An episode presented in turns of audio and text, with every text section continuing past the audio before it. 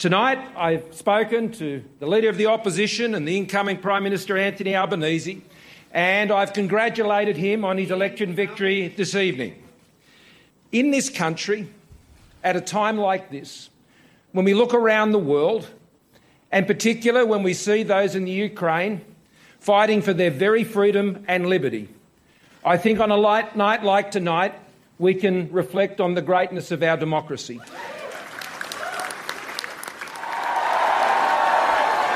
Tonight, the Australian people have voted for change. I am humbled by this victory, and I'm honoured to be given the opportunity to serve as the 31st Prime Minister of Australia.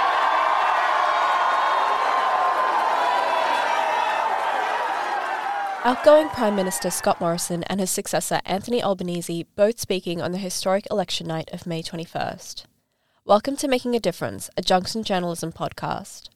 I'm Aditi Kuti of Swinburne University on Wurundjeri Woiwurrung country. And I'm Naomi Newcombe from Deakin University on Woiwurrung country. In this episode, we're going to relive Election Day as it was captured by journalism students around Australia. The election result revealed a lot about what issues mattered to Australians and how they want to be represented in federal parliament. And it all unfolded in a national broadcast by Junction Journalism as we revealed the twists and turns of a dramatic election count. Stay with us.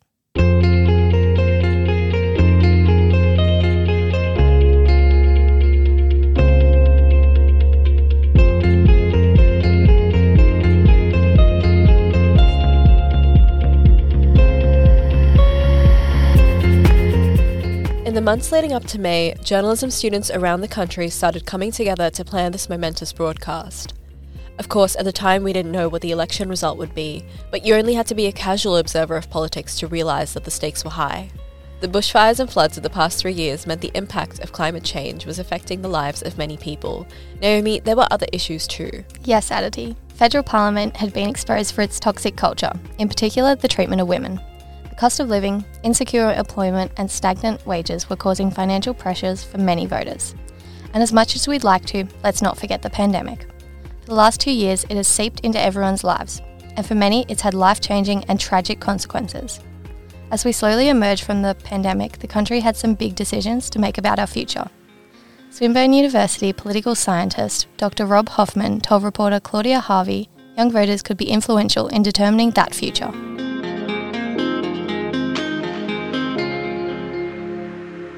Over the past few decades, we've seen a rise in um, what are called post material values among younger voters.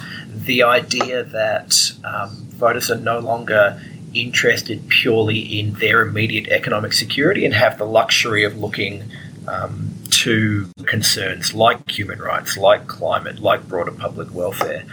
Younger voters' particular interest in these post material values is also reflected in an overall higher approval of the Greens Party and the Labor Party. It's a long term trend that younger voters are particularly much more uh, receptive to the Greens as a party. Um, it's something like 30% of voters under 25 will vote Green against an average of about 10%, and among over 65, so that's about 2%.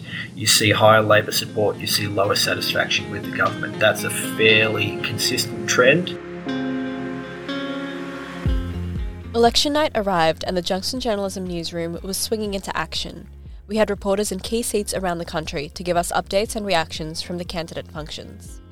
And at Swinburne Uni in Melbourne, we'd gathered a crack team of presenters, producers, and analysts. We were broadcasting on the community radio network around Australia, and our on air team of Jack Cronjanen from Swinburne, Naomi from Deakin, and Dr. Andrew Dodd, the head of journalism at University of Melbourne, was setting the scene.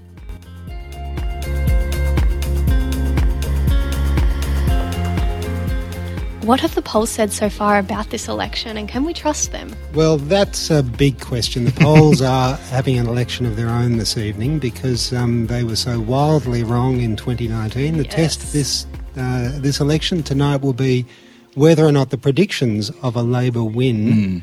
come to fruition. And already we're beginning to see some data coming in, and it's all a bit crazy what's going on out there with the Teal candidates and others throwing really interesting sort of dynamics into the mix. Mm And uh, who knows whether those uh, polls that have put Labor in front are actually going to come to fruition? They were putting them in front for a period of time, but I suppose on the two party preferred, which is, I, I, suppose, one of the easier ways to gauge how the election could pan out, we've seen a narrowing in that distance between uh, the coalition and Labor. Yeah, absolutely true. It always narrows yes. as, uh, as the election date looms, but what we're seeing this time round is really interesting. We're seeing a really big vote coming in in the very early counting for others, so for independents in the case of uh, Tasmania, we're seeing it for the Jacqui Lambie network. Yep. We're seeing it for the Teal candidates. In some electorates, we're seeing it for Green candidates who are standing in for Teal candidates. Mm. So we're seeing a really interesting drop in the primary vote for the coalition and Labor, and we're seeing an increase in vote for independents. Now, of course, that makes the two party preferred vote much more difficult to determine because in some of these cases, we don't know where the preferences are going to flow.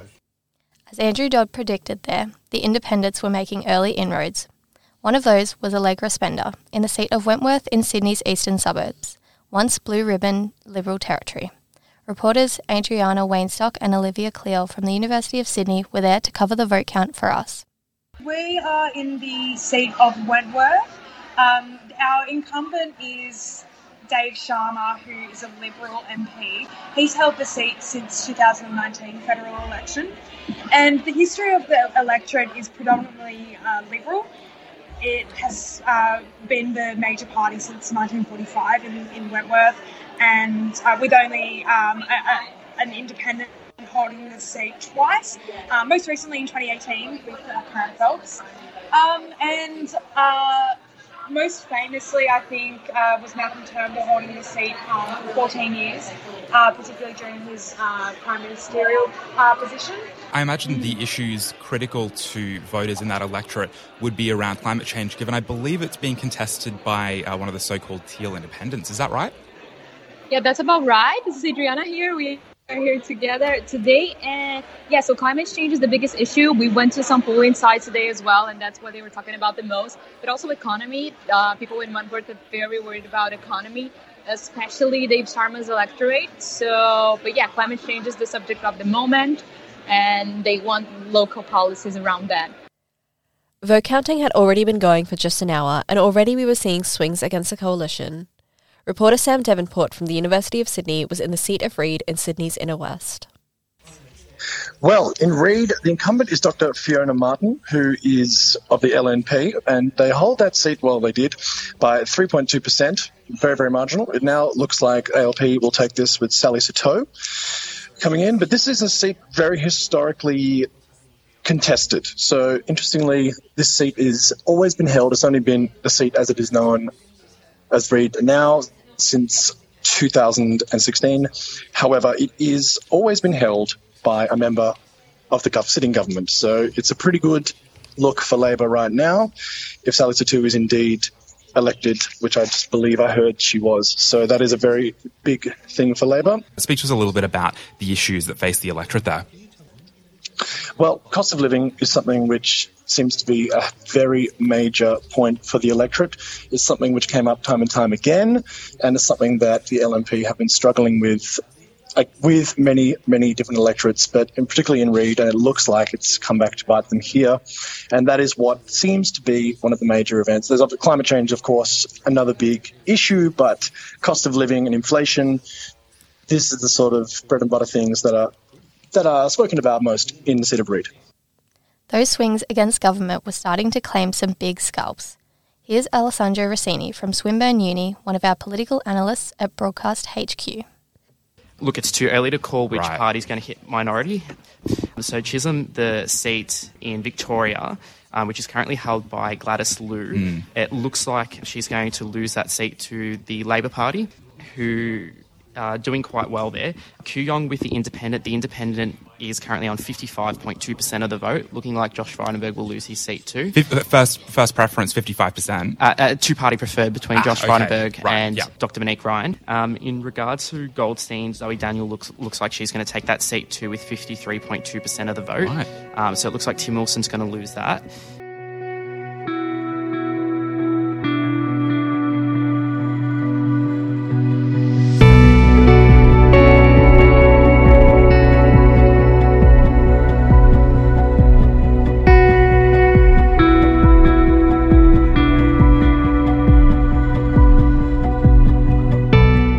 You're listening to Making a Difference, and we're reliving the drama of election night from Junction Journalism's national radio broadcast. I'm Naomi Newcomb. And I'm Aditi Kutty. The early signs weren't great for the coalition, but not everything was going Labor's way either. Kristina Keneally, who'd been a high profile member of the ALP's front bench, was trying to move from the Senate to the lower house. The ALP chose to parachute her into the seat of Fowler in Sydney's western suburbs. Reporter Daniel Holmes from the University of Sydney spent election day covering the story, and he said Labor's plan was not going well.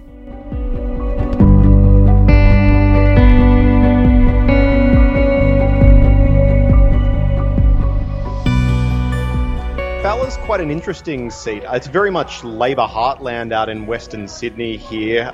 The incumbent Chris Hayes is actually retiring at this election, and you may remember uh, late last year there was a bit of a furor in the local Labor Party when the executive branch of the New South Wales Labor Party decided to override the decisions of the local branch and outgoing member and instate Kristina Keneally as the candidate here.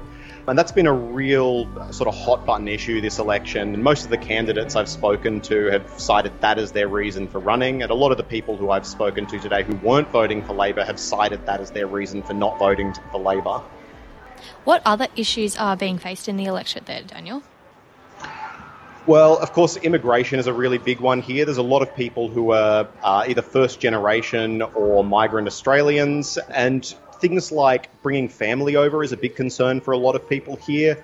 National security is something that, to be perfectly honest, I was quite surprised to hear a lot of people talking to me about today at the polling booths in Fowler.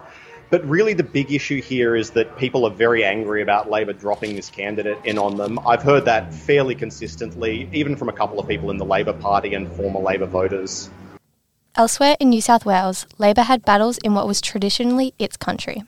Reporter Joseph Richard from Charles Sturt University was covering one of them in the seat of Hunter. So the incumbent is Joel Fitzgibbons. Now, Joel Fitzgibbon has had the seat of Hunter since 1996 historically, Labor has had a re- really big margin in the electorate. Uh, it's actually had 10% more of votes than average on a state level. Um, but in the last couple of years, this margin has shrunk and it's gone to One Nation. So the seat of Hunter will be an interesting slot, whether the Labor or One Nation will have the margin. It's always been an interesting seat uh, with Joel Fitzgibbon there, obviously from um, Labor, with a lot of views around uh, regional and rural Australia. What are some of the issues that face uh, the electorate there of Hunter? Coal mining is a big one, especially towards the towns of Muswellbrook and Singleton, as that is the Upper Hunter coal mining region, and it's very known for that. Um, so, I, through my research, a lot of the issues that are going on is trying to find that balance of sustainability between coal mining and climate change. Joseph Richards highlighted one of the key issues for people in electorates outside the major cities. Devastated by years of drought, bushfires, floods, and destroyed crops, rural people have, in many ways, borne the brunt of a changing climate. The problem is, many of them also draw their livelihood from mining. We went to the central west of New South Wales and the seat of Calare. From there, reporter Sophie Norris from Charles Sturt University told us how the climate versus economy dilemma was playing out in National Party heartland. So, Calare's traditionally been a safe national seat, and we're seeing that trend again tonight. However, what's happening, as is common around the whole country, is the independent candidate has actually come in second by the looks of it. So, she's actually gotten just over 20% of the votes so far. So, every year since 1996, Labor has always come second in Calare, and they're looking like this year they're going to finish third. However, it's, it's still looking like the seat's going to end up in the Nationals' hands. What are the issues that are facing the electorate there?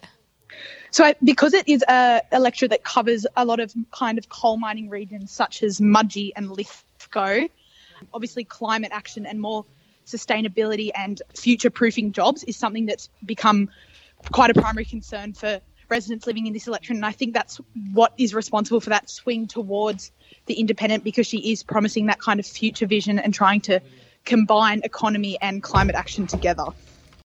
Less than two hours after the vote count started, and there were swings to the left and swings back to the centre. It had everyone, including our on air team, enthralled.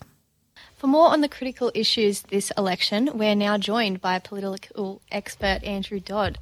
Andrew, what is going on You, at you've the moment? been bouncing around over there. You're like, what are the Oh, seats? yeah. Where are the independents? Where are the Greens? What's going on? This is uh, one of the funnest nights, I reckon, because um, we're seeing some extraordinary stuff happening. We're seeing uh, the vote going all over the place. It's really quite impossible to call still in some ways Mm. because it's not a traditional election. It's not two party preferred, simple as Labor versus um, coalition. We're seeing the rise of the independents, the Teal candidates, and the Greens, and we're Mm. seeing it in interesting ways in different places. And that all makes this a very interesting election to predict.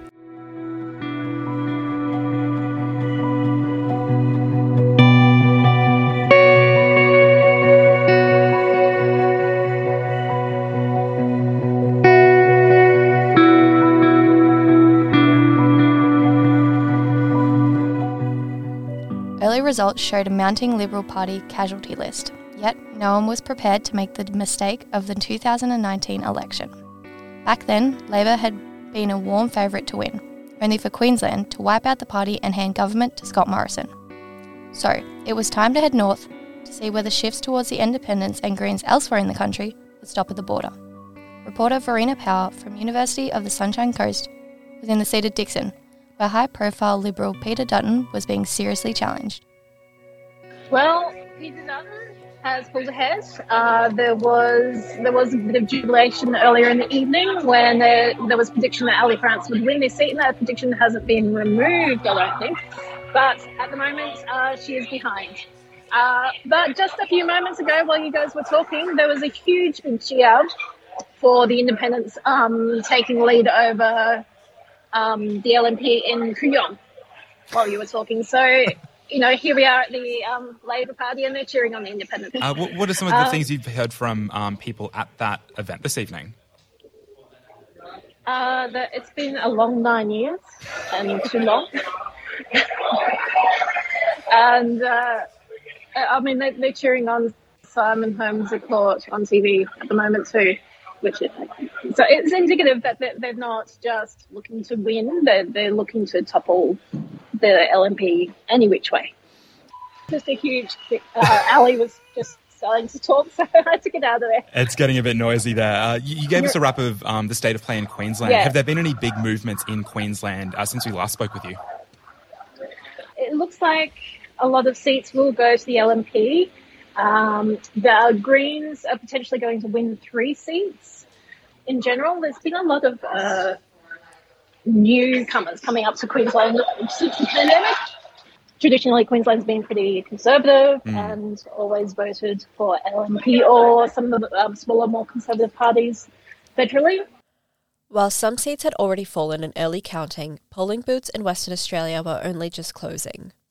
Unknown to anyone at the time, the state was going to be a big player in this election, so we spent time looking at some of the key seats.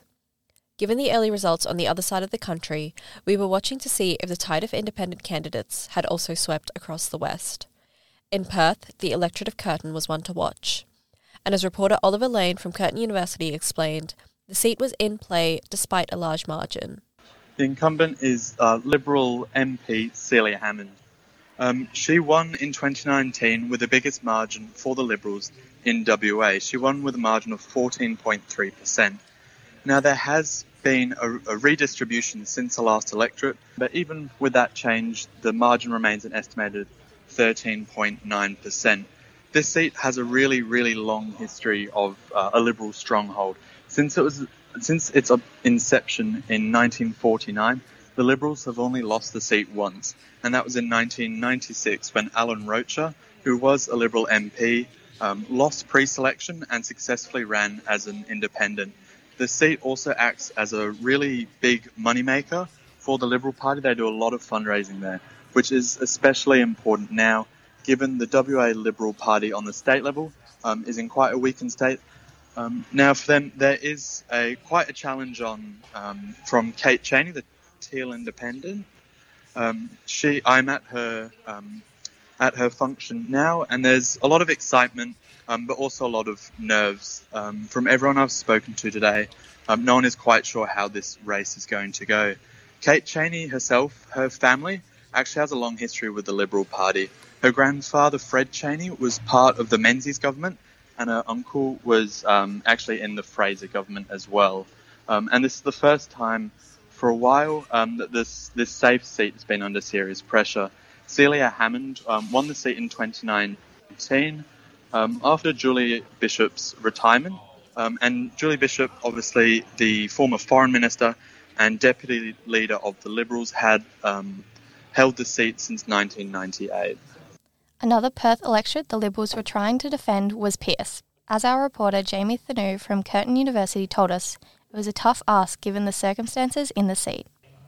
The Liberals have held Pearce since 1990 when the seat was created, and Christian Porter, he's been their representative since 2013. Now, he's obviously not returning after the controversy he saw last year in his place. The, the Liberals have brought in Linda Aitken, she's a councillor at the local city of Wanneroo, and Labor, the major opposition, who are looking to take the seat. They brought in Tracy Roberts, she's a solid candidate, she's the mayor of the city. She's been involved in local politics for a really long time. So it looks like it's going to be quite a close race between the two.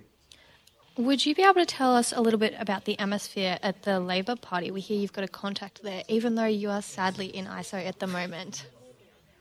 Yeah, I couldn't be there myself, but um, the words I'm getting from the contact, it's just uh, a lot of positivity. Um, last election, uh, things didn't go as planned for Labor, but this time a lot less nervousness just happy that uh, they're doing well. Yeah, definitely. What are some of the key issues briefly facing the electorate of Pearce? Well, I'm sure that you've heard it across the country, but cost of living and housing problems have been the number one issue here. Uh, Pearce is on the outskirts of Perth, so there's a lot of people here on their first mortgage, a lot of people, a lot of young families. Um, a lot of these suburbs have just been built in the last few decades. So things like housing, interest rates, they have a huge impact. Access to healthcare has been another one. Labor have touched on that in their social media here. And petrol prices as well, because Perth's a really stretched out city and Pearce is really far away from the CBD. Labor also had ambitions in the West after the party's thumping win in the 2021 state election. One of the seats it held by the slimmest of margins was the electorate of Perth. Jessica Evanson from Curtin University reports that the seat was being seen as a test of Labor's popularity at a federal level. Currently, Perth is held by Labor, are led by Patrick Gorman. He's a young father who's worked in some pretty senior roles uh, in federal parliament alongside former Prime Minister Kevin Rudd.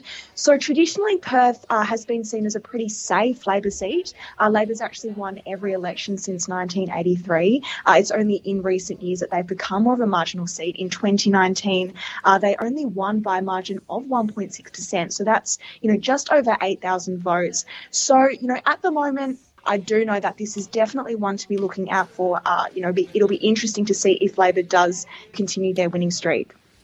What issues are facing the electorate? It's important to understand that a huge chunk of Perth, uh, the electorate of Perth, is made up of Perth's CBD and you know some of its nightlife districts. So you've got Northbridge and Mount Lawley. Uh, these have a bunch of nightclubs, bars, pubs, restaurants, all which have been pretty hard hit by the pandemic. So this has really impacted our small businesses.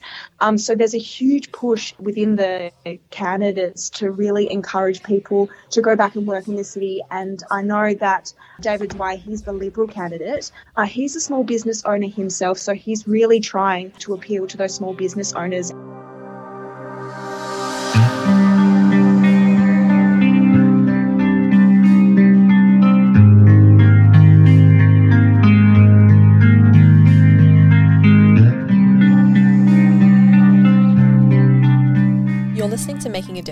And we're reliving the Junction Journalism broadcast on election night. While we were catching up on Western Australia, results in the rest of the country were coming at breakneck speed, and you didn't have to be a politics nerd to understand the significance of what was happening. We're going to check in now with our political expert, uh, head of uh, the School of Journalism at the University of Melbourne, Andrew Dodd. How you going? Oh man, this is such an exciting night. What? oh, absolutely. He's just oh, there's so much going on behind. I just love elections, and this one, this one's one of the most interesting in my lifetime. I just think it's absolutely extraordinary what's going on.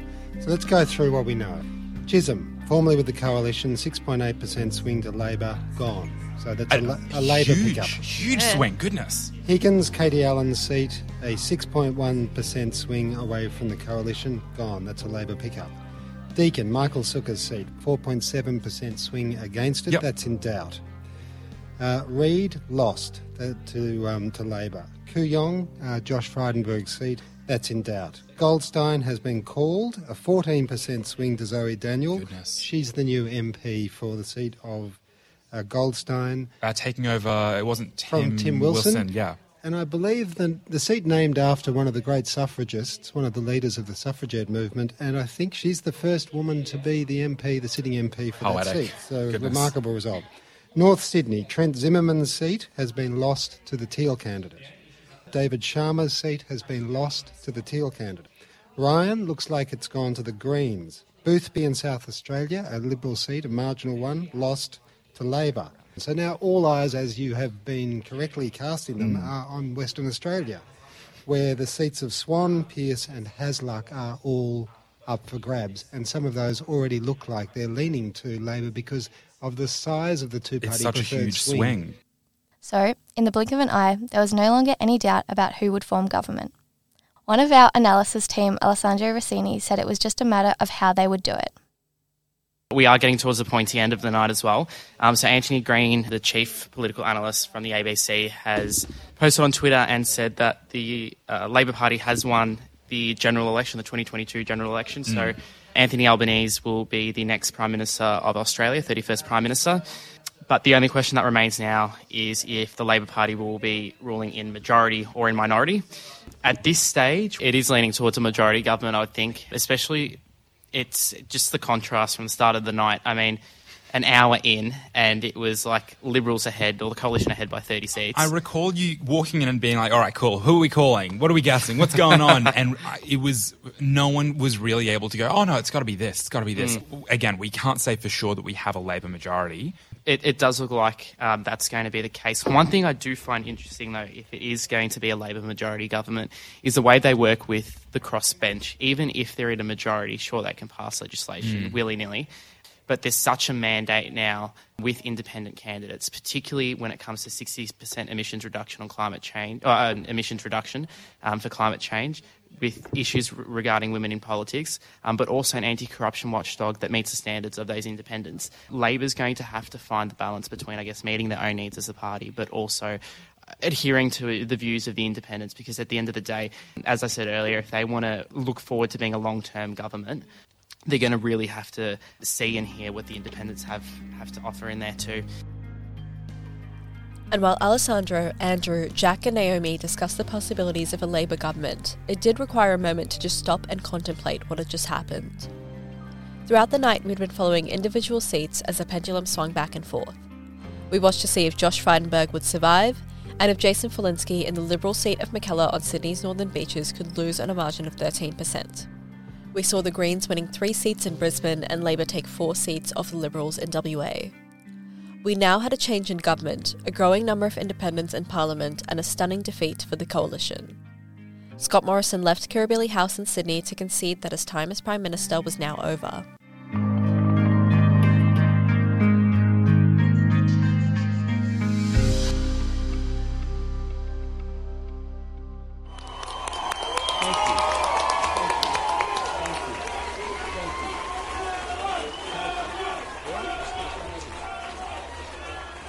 It's a difficult night for Liberals and Nationals around the country, as nights like this always are. They are humbling, but so is victory. Victory is also humbling and always should be. I've always believed in Australians and their judgment, and I've always been prepared to accept their verdicts. And tonight they have delivered their verdict, and I congratulate Anthony Albanese and the Labor Party, and I wish him and his government all the very best. To my colleagues tonight, who have had to deal with very difficult news and have lost their seats tonight, I, as leader, take responsibility for the wins and the losses. That is the burden and that is the responsibility of leadership. And as a result, I will be handing over the leadership at the next party room meeting to ensure that the party can be taken forward under new leadership, which is the appropriate thing to do. This has been a time of great upheaval over these past few years, and it has imposed a heavy price on our country and on all Australians. And I think all Australians have felt that deeply. And we've seen in our own politics a great deal of disruption as the way people have voted today, with major parties having one of the lowest primary votes that we've ever seen. That says a lot, I think, about the upheaval that is taking place in our nation. And I think it is important for our nation to heal and to move forward. While we waited for Prime Minister elect Anthony Albanese to claim victory, our reporters were still busy around the country as the seats continued to fall. I'm Chelsea Bunting in the seat of Corangamite in southern Victoria, where Labor has claimed victory again, giving Libby Coker a second term in federal politics. Now, in 2019, Labor narrowly won this electorate back from the Liberal Party by less than 1.1%. But at this election, it was a different story. Labor powered ahead very early on in the counting process and went on to retain the seat with a swing of almost 8%. The electoral boundaries of Corangamite changed in both 2019 and 2022, which has favoured the Labor Party at both elections. The redistribution included rural areas south of Ballarat, west of Geelong, and along the Surf Coast. At previous elections, these areas were Liberal supported, so the fact that they had been redistributed to the seats of Wannon and Ballarat was a factor in Labor's victory. This election saw a historic result for the Greens nationwide, and this was also reflected down here in Corangamite. Greens candidate Alex Marshall had 15% of the vote, which is an increase of over 6% from the 2019 election. This electorate was traditionally always won by the Liberals, but the roles have now reversed as Labor has a strong hold on Corangamite. I'm Hannah Whitehead in the seat of Deakin in Melbourne, Victoria. The seat has still not been called as the votes between Labor and Liberal are so close, with a 4.3% swing to Labor for Matt Gregg. Matt Gregg had been tailing the previous seat holder, Michael Sukkar, through the night. Liberal had held the seat for the past 13 years, with Labor only winning it three times since 1973. The Watch Party was exactly that a party. Matt Gregg had made it clear all throughout the night the large amount of gratitude he showed for all his volunteers and supporters. In our interview and during his speech, he spoke on his passion for the community and the country. It was always going to be very close in Deakin, 4.7% margin, so it's a difficult margin to get. But even if, even if we can narrow that margin, that's an achievement in and of itself. We have spent a tiny fraction of the funds uh, Michael Sukkar has. So um, I think it's it's telling that we've we've been able to what looks to be a very respectable outcome just by running a good grassroots campaign, talking to voters about what they care about, and really focusing on them rather than you know glossy brochures. Um, this has just been good old fashioned knocking on doors and chatting to people. So it's been great. We kept crisscrossing the country to see how the makeup of a new parliament started to take shape. Next was in southern New South Wales, where Labor was defending a slender margin in the seat of Eden Monaro. Our reporter Maddie Green from the University of Canberra was covering the vote count. A lot of our Eden Monaro people, because I come from Eden Monaro, um, from Queanbeyan at, uh, in that seat, uh, we have um, a lot of us work and study in Canberra, so it kind of crosses between. But um, Eden Monaro is part of New South Wales, and uh, Kristy McBain, our Labor uh, seat, who was our previous uh, representative. She has uh, retained her seat um, with the 7.7% swing percentage. Um, her vote had been 43%. Kristy raises her young family in the Eden Monaro region, and she aims to continue to uh, strive for a, a strong community environment and economy into the future. So uh, we're really looking forward to having Kristy McBain uh, continue her reign. And across the border in the ACT, the big story was whether former Wallabies captain David Pocock could unseat the Liberal minister Zed Seselja in the Senate. Liam Mulhall from the University of Canberra was covering the nation's capital for us. So the lower house has gone as expected, exactly the same as last election. Alicia Payne, David Smith, and Andrew Leigh all retain their seats, all Labor. It's even more swing than, than last election somehow the Senate's really where it's getting a bit hotly contested here. Um, so Labor's Katy Gallagher retains her Senate seat and she'll become Australia's finance minister now. But it gets a little bit dicey with the current Liberal Senator Zed Seselja, who sits at 23.5% of the primary vote, which is not enough to reach quota. And David Pocock is closely behind him on 22% but will most likely overtake Zed if the preference votes poll as expected with other independents like Kim for Canberra and the Greens. They will get preference votes for David. You're listening to Making a Difference, and we're reliving the Junction Journalism broadcast on election night. Coming up, we find out what the vote count means for our next parliament.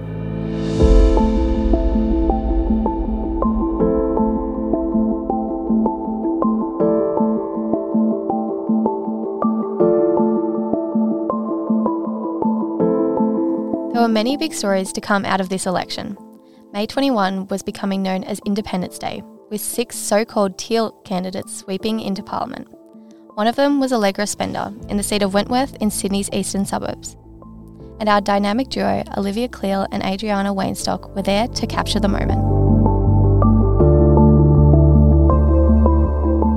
On Saturday, we attended the function parties of Dave Sharma and Allegra Spender.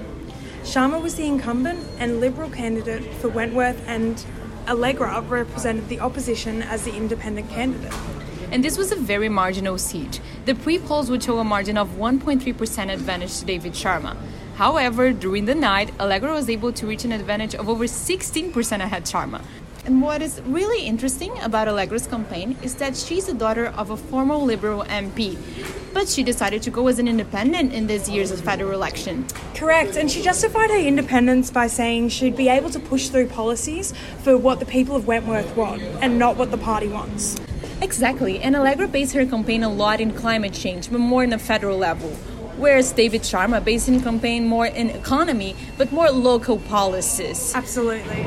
And we have a surprise. Yes, we are able to talk with Allegra at her function party. Let's hear now. Really excited. And are you satisfied with your campaign? Uh, yeah, it's been incredible. It's the volunteers have been amazing, so I'm so excited. What's the highlight for you? Oh, I think oh, there's so many. I mean, I think tonight's been incredible, but it's just been the teal wave we did the other day, where we had literally over 100 people waving, you know, waving corflutes and posters. That was absolutely incredible.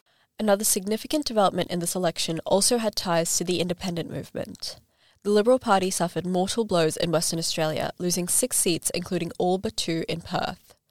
One of those was in the electorate of Curtin. What was previously a stronghold with a margin of 13% counted for nothing, as voters turned to an independent to represent them in Canberra.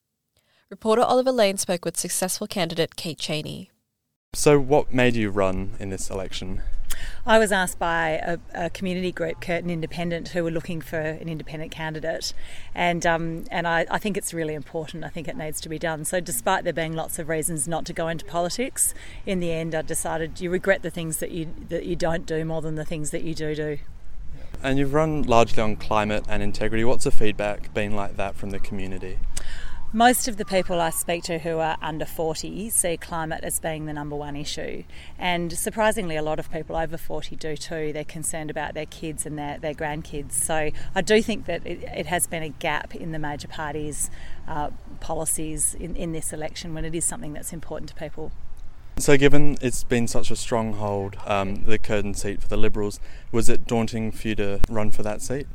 Well, Curtin is my community, so I couldn't imagine running anywhere other than the community that, that I live in. Of course, as a safe Liberal seat, uh, it's more challenging, but I think there is a really strong sense of energy and desire for change here in Curtin, and a sense that we're not currently being represented in accordance with our values. Still in the West, and one of those seats that Labor took from the Liberals was Pearce, an electorate that had been held by former Attorney General Christian Porter. Reporter Jamie Thanu from Curtin University was covering the seat for us. So, guys, earlier today I said that it might be a close race, but it's absolutely not been here in Pearce. It's a massive win for Labor. We're looking at a 13% margin, so it's a really big day for Labor here. Um, have you heard any more from your contact at the Labor Party about the atmosphere there? Yeah, it's just going through the roof from what I can hear. It's been a massive night. They've known that Tracey is probably going to win for about an hour and a half now, but they're also really happy about what's going on in the seats next to them because many of these people come from the neighbouring northern suburbs. They're really happy about what's going on in Moore. That wasn't a seat that they were expecting to win, and also, of course, how things are going in Cowan as well. At the start of the night, Labor was nervous about one seat it did have in Perth. That was Cowan held by Anne Aly on the tiniest of margins. Reporter Xander Sapsworth Collins from Curtin University tells us Labor didn't need to worry. Now, going into the election, Cowan was the most marginal electorate in WA with a margin of 0.9% for the incumbent MP, uh, Labor's Dr. Anne Aly.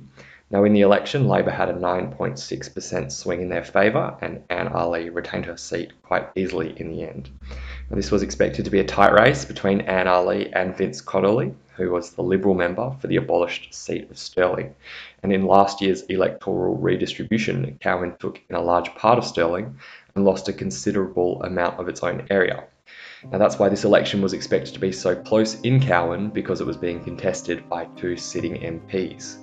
Now, in the end, these expectations were not met, and what we've seen is Labor considerably strengthen its hold on this historically very marginal seat.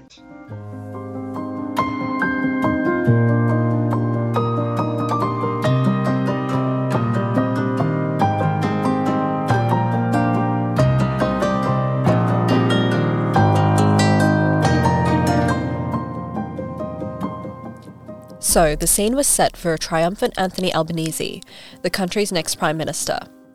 Plenty had been written about him in the months leading up to and during the campaign. There was discussion about his public speaking ability, his underwhelming campaign, and Labor's similar policies to the coalition. But in the end, he walked out to a standing ovation at the Canterbury Hurlstone Park RSL Club in his electorate in Sydney.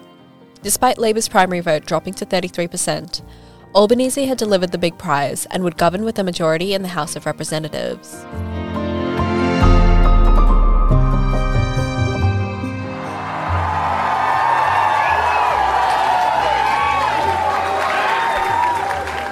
And I say to my fellow Australians, thank you for this extraordinary honour.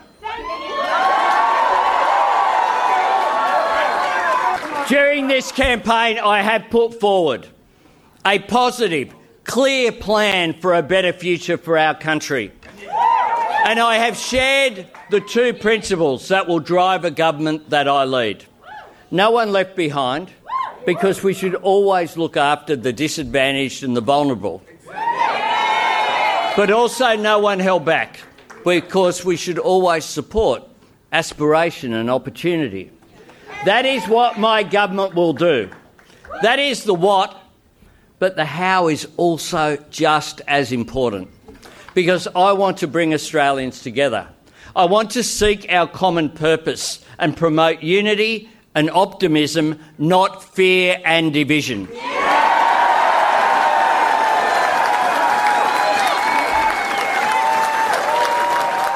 Fittingly, Anthony Albanese's victory speech drew the curtain on our broadcast, although there was time for our panel to ponder a few of the lessons from this historic night.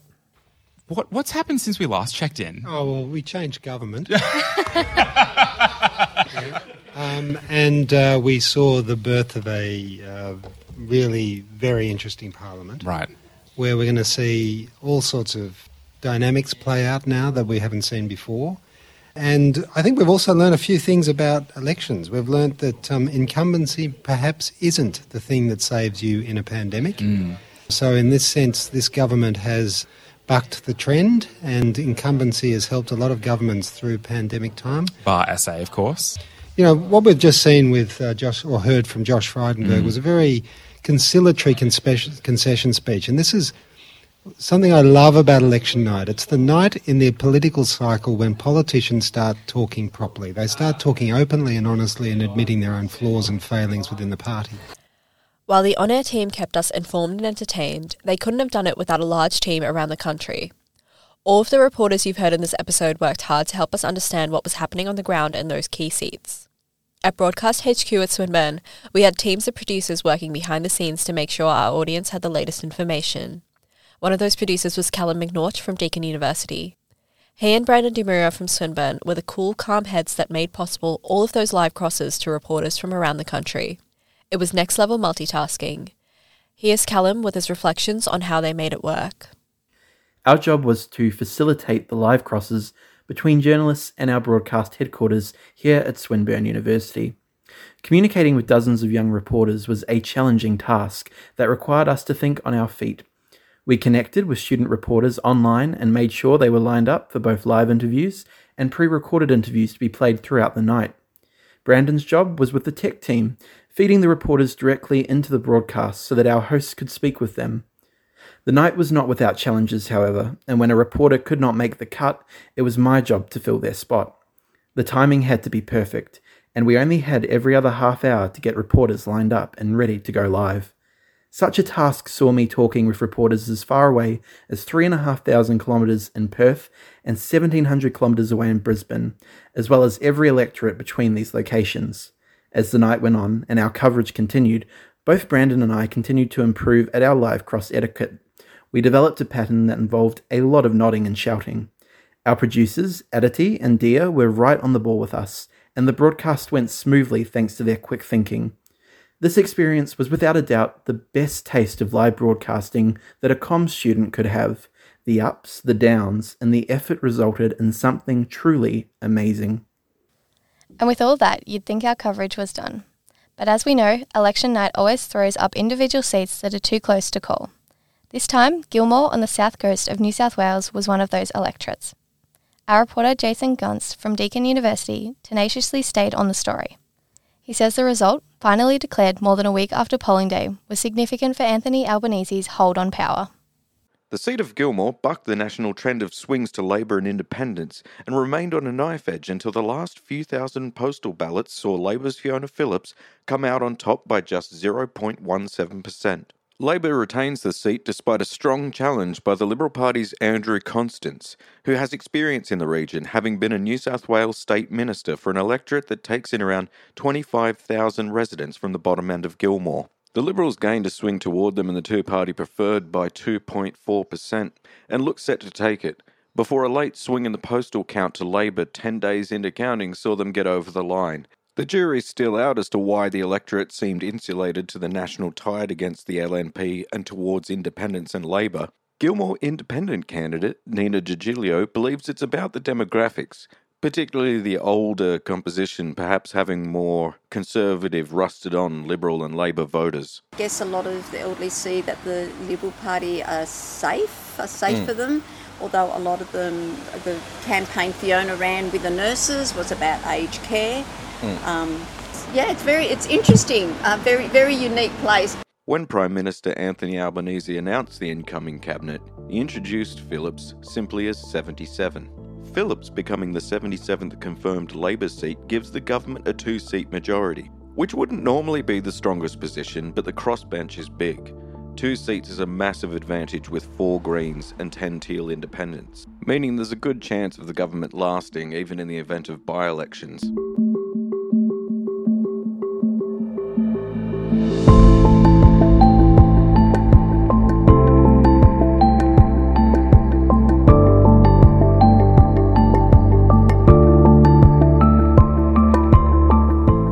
Broadcast and even the weeks after, the significance of what we had accomplished and experienced was still sinking in.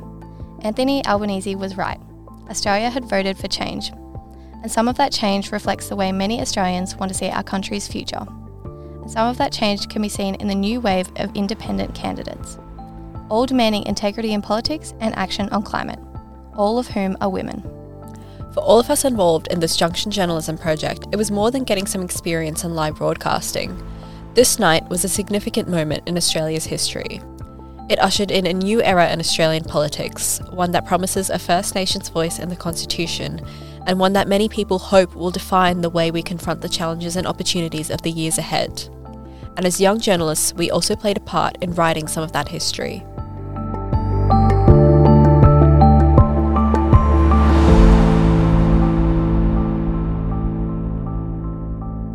That ends this special election edition of Making a Difference.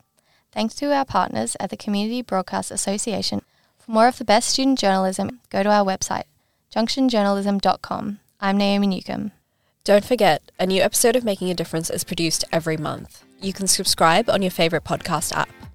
I'm Aditi Kutty, and thank you for listening.